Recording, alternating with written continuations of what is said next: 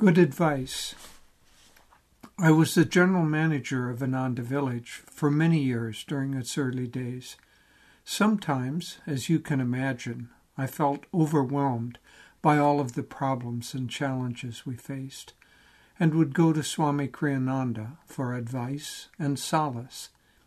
Often he would tell me, Don't think over much about the problems, but keep your focus on finding solutions. In this time of worldwide challenges, it is easy to get so caught up in the difficulties that we forget to look for the solutions.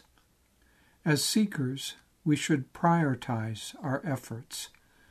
Spiritual solutions come first because they last the longest. Only they are capable of ripping out the root causes of our difficulties. Other solutions are like mowing grass. It will come back again and again. So the first priority is to deepen your meditations and your faith in God. Second, strengthen your mind with positive thinking and adamant willpower. The mind is as powerful as we allow it to be. Keep your thoughts positive and uplifted. Keep your resolve unbreakable, and keep your heart open through empathy for others and active service to the God in them.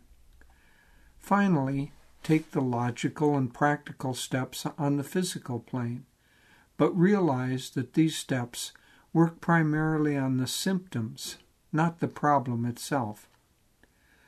Last week, a friend sent me a copy of a letter that Paramahansa Yogananda wrote to a devotee in India in 1951. It is filled with timeless advice and blessings. Imagine that Yogananda has written this to you. Quote, I have received your letter and thank you for writing me about your difficulties. Do not be discouraged by them, but realize that for many lives you have been used to following habits or whims of the mind, and now, when you are trying to bring the mind under your control, it naturally rebels against much discipline. Most devotees undergo this experience to a lesser or greater degree, so it is nothing to worry about. The important factor is to keep on trying to better yourself. No one can do this for you.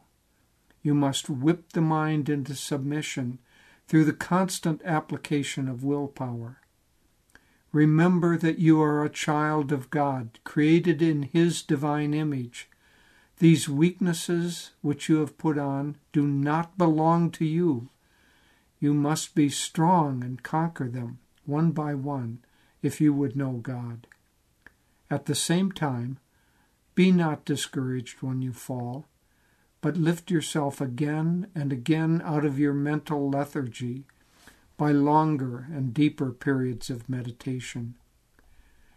If you apply the teachings every day, you will see yourself change. Do not expect to change all at once, but by continuous efforts and faith in God, the change will take place. Above all, Love the Father in spite of your weaknesses. Love Him unconditionally and mentally surrender yourself to Him. In Him you will find the fulfillment of all your longings.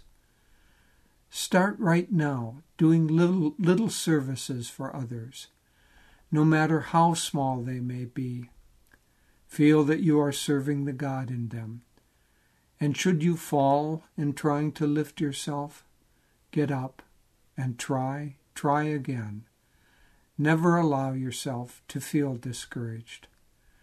God bless you and your family. My prayers will be with each of you.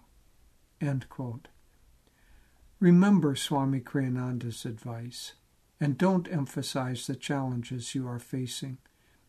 Focus rather on solutions such as those offered by Paramahansa Yogananda.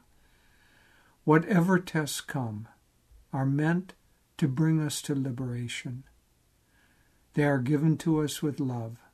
Yes, sometimes it is tough love, but always it is for our benefit. With love and faith, Nayaswami Jyotish.